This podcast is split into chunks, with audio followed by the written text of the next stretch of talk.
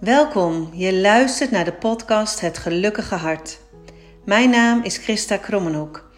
Als schrijver en creatieve maker deel ik kwetsbare en authentieke woorden om mensen weer te verbinden met hun hart en ze te bemoedigen in hun persoonlijke kracht. De gouden inslag in het hart van deze podcast, met de vingerafdrukken van mij en mijn vader, verwijst naar de kracht van liefde en het vaak niet zichtbare goud wat de rafelranden van het leven in ons hart achterlaten. There's a crack in everything. That's how the light gets in. In deze podcast deel ik mijn inspiratie met je over de momenten dat het echte leven bij je voor de deur staat. Wanneer je hart misschien eenzaam of verdrietig voelt en je niet weet wat je met al die verschillende gevoelens aan moet. Ik laat je zien hoe je met creativiteit en schrijven uiting kunt geven aan dat wat er in je hart leeft, om lichter en met meer plezier in het leven te staan. Veel mensen missen een hand die ze helpt met opstaan als het ze door omstandigheden zelf niet lukt. Daarom reik ik mijn hand uit naar jou en hoop ik dat mijn geschreven en gesproken woorden je hart zullen verwarmen en dat het je helpt om in moeilijke tijden weer symbolisch op te staan. Dus pak maar mijn hand en ga met me mee op reis in jezelf.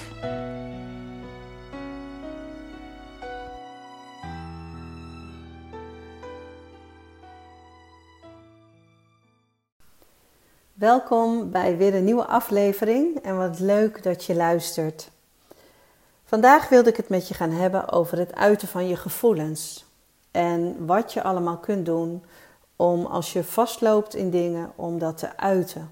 Als je bepaalde gevoelens of gedachten hebt, hoe je dat eruit kunt laten. Door middel van schrijven, door middel van wandelen, mediteren, praten. Maar toen ik net thuis kwam, dacht ik: nee, ik ga het over iets anders hebben. Het gelukkige hart, zoals ik de vorige keer al vertelde, dat kan een blij hart zijn, dat kan een verdrietig hart zijn, dat kunnen heel veel verschillende soorten harten zijn. Het gelukkige hart wil niet zeggen dat je altijd 100% gelukkig bent. Misschien kun je wel nooit helemaal 100% gelukkig zijn. En moeten we dat ook wel willen. En ik wilde alleen even met je delen wat er vandaag gebeurde. Op het moment dat ik net in uh, de bus stond van het uh, borstkankeronderzoek.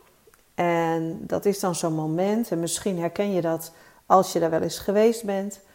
Uh, maar dat is zo'n moment waar je eigenlijk niet wil zijn. Je hangt in houdingen die je eigenlijk niet wilt voelen. Uh, ze pletten je borst, maar het is allemaal voor het goede doel. Vroeger stelde ik het altijd zo lang mogelijk uit. Hè? Dan heb ik het over het uitstrijkje. Daar heb ik ook wel eens een column over geschreven. Ik stelde het zo lang mogelijk uit.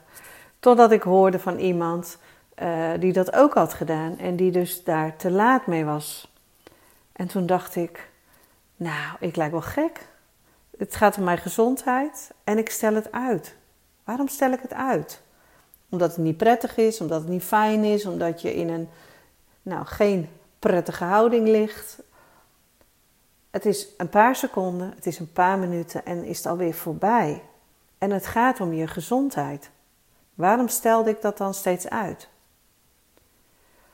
Nou, en toen ik net in de bus was, uh, ik probeer dan altijd te denken aan alles wat A. Uh, nog minder leuk is als wat ik op dat moment moet doen. Of B.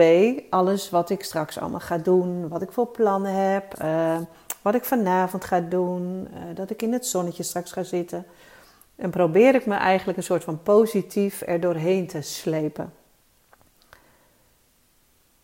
Ik moet zeggen, dat lukte. Ik kreeg wel even een lachaanval, want ik had een, uh, een uh, zwart uh, mondkapje op. En daar hing ik dus tussen de platen in, het zwarte mondkapje. Een mevrouw die zei, oh die foto moet even over, want ik heb een plooi ergens in je oksel. En dat ik zei, een plooi? Nou, ik kan me niet voorstellen met mijn slanke lichaam. waarop deze mevrouw niet schaterlachend uitbarstte, maar een klein glimlachje gaf. En ik dacht, oh ja, natuurlijk, hou toch je mond, Chris. Maar in ieder geval, je hangt daar.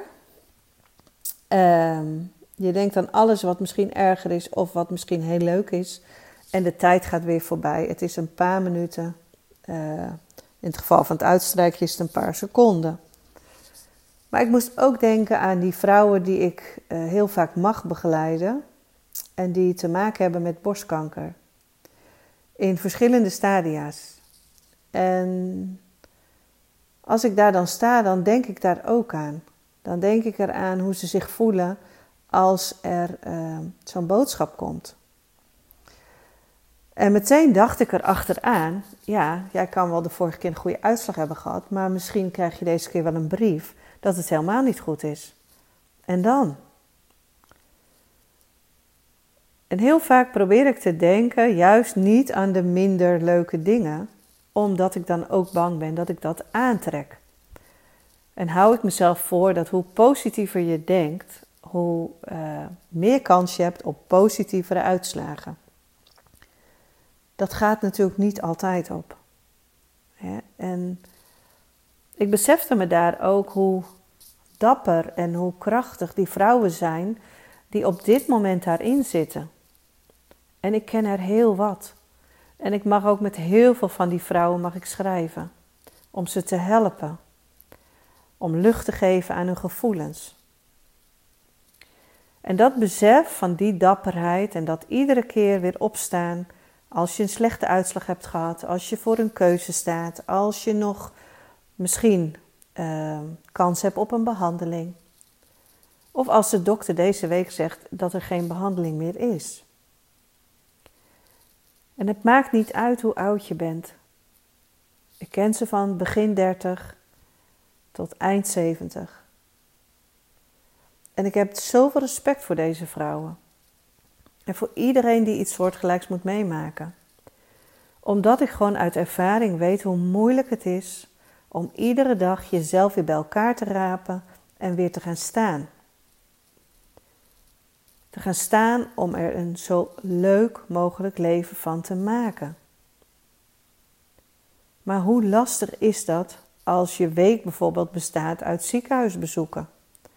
Als er iedere week een uh, mammografie gemaakt moet worden, of als je een infuus krijgt met chemo, als je haar uitvalt, als je geen kracht meer hebt, als je geen veerkracht meer hebt, als je geen energie meer hebt. Of als je naast iemand staat die zoiets doormaakt. En dat je eigenlijk een soort van machteloos voelt, omdat je, ja, er is zoveel wat je kan doen en er is ook zoveel wat je niet kan doen. En toen ik daar weer half bloot in mijn naki daar onder zo'n plaat hing, dan moest ik daar even aan denken. En ik dacht, ja, schrijven over je gevoelens en lucht geven aan je verdriet, aan je angst, aan de zorgen die je hebt. Misschien wel voor een volgend gesprek of voor iets anders wat er nu gebeurt in je omgeving. Uh, mij helpt dat altijd uh, door te gaan schrijven. En wat ik het meeste hoor is dat mensen zeggen: Maar ik weet niet wat ik moet schrijven. En dat is nou ook juist het antwoord. Want ik wil echt een weddenschap met je aangaan. Dat als je een pen pakt en een papiertje en je gaat zitten en je begint met schrijven, dat er vanzelf iets op je papier komt. En het zal vanzelf gaan. Zolang jij niet meer blijft denken: ik weet niet wat ik moet schrijven. Want jouw hart weet al lang wat het wil schrijven. En het hoeft niet iets te zijn wat je gaat plaatsen ergens of wat je gaat delen. Je schrijft op hoe je je voelt. Je schrijft op waar je je zorgen over maakt. Misschien schrijf je op waar je heel blij van wordt. Of wat je morgen gaat doen. Of waar je naar verlangt, waar je je op verheugt. Van wie je houdt. Wat je droom is of je wens. Gewoon opschrijven wat je voelt. Wat je denkt. En je zult zien dat dat je niet alleen een klein beetje ademruimte geeft, maar dat er in datzelfde stukje tekst iets omhoog komt waarvan je later denkt: hé, hey, dat is een aanwijzing voor de volgende stap die ik kan maken. In je leven, in uh, je carrière, in je werk, in je wens, in je verlangen, in uh, de relaties die je hebt. Want dat schrijven vanuit je hart, dat brengt gewoon hele mooie dingen naar boven. Maar als je steeds maar blijft zeggen, maar ik kan niet schrijven, echt, er ligt zoveel moois in jouw hart. En het kan je zo goed helpen. Dat ik je echt wil uitnodigen om die pen te pakken en te gaan beginnen. Want gevoelens van zorg, van verdriet, van schaamte, van teleurstelling, van boosheid, van rouw, die niet je lichaam uitgaan, die gaan vastzitten. Die houden je lichaam in de greep. En die zorgen ook voor andere uh, kwaaltjes, andere zelfs aandoeningen. En vandaag uh, in die bus besefte ik me ook hoe belangrijk het is dat ik dat opschrijf. Dat ik opschrijf wat ik meemaak, maar ook dat jij opschrijft wat jij meemaakt, wat jij voelt, wat jij denkt. En dan zal je het daarna weer verscheuren of verbranden. Je hebt het eruit geschreven. Je hebt een klein beetje lucht gegeven aan je hart. En waarschijnlijk, als het je bevallen is, schrijf je de volgende keer op wat je wens is. En voordat je het weet, schrijf je nog meer op over die wens. En voordat je het weet, is die wens in vervulling gegaan. En ik hoop dat heel veel vrouwen die gaan schrijven, dat hun wens in vervulling gaat. En dan denk ik vandaag even met name aan die vrouwen die net als mij in die bus stonden, die na twee weken te horen kregen dat ze geen goede uitslag hadden. En die nu in het traject zijn waarin ze zitten. De vrouwen die iedere dag weer opstaan, die het leven proberen vast te pakken, die soms ook even geen uitweg zien in hun verdriet, die leren hulp te vragen aan anderen en die niet alleen staan. Want als wij met elkaar, als vrouwen, elkaar symbolisch de hand geven, ik hier vanaf de bank, jij hier uh, in je auto uh, of daar uh, in het bos waar je nu loopt. Of misschien zit je wel aan je bureau en luister je hem even stiekem in je pauze. Als wij nou met elkaar elkaar de hand geven, symbolisch. En zo de energie doorgeven dat de wensen van al die vrouwen vervuld worden. Dat er kans is op genezing. Dat het onderzoek steeds verder zal gaan en dat er een oplossing, oplossing zal komen voor borstkanker, voor andere vormen van kanker. Dat is echt mijn grootste wens. En ik hoop, ik hoop echt dat als jij merkt dat je gevoel of je gedachten, dat die je in de weg gaan zitten, dat je er dan iets mee gaat doen. En dat je dan op een dag denkt: hé, hey, wacht even. Zij met dat grijze haar zei: pak een pen en ga schrijven. Dus luister. Zij met het grijze haar zegt nu tegen jou: pak een pen en ga schrijven. En vul je hart met liefde. Ik geef je een dikke kus en ik hoor je de volgende keer.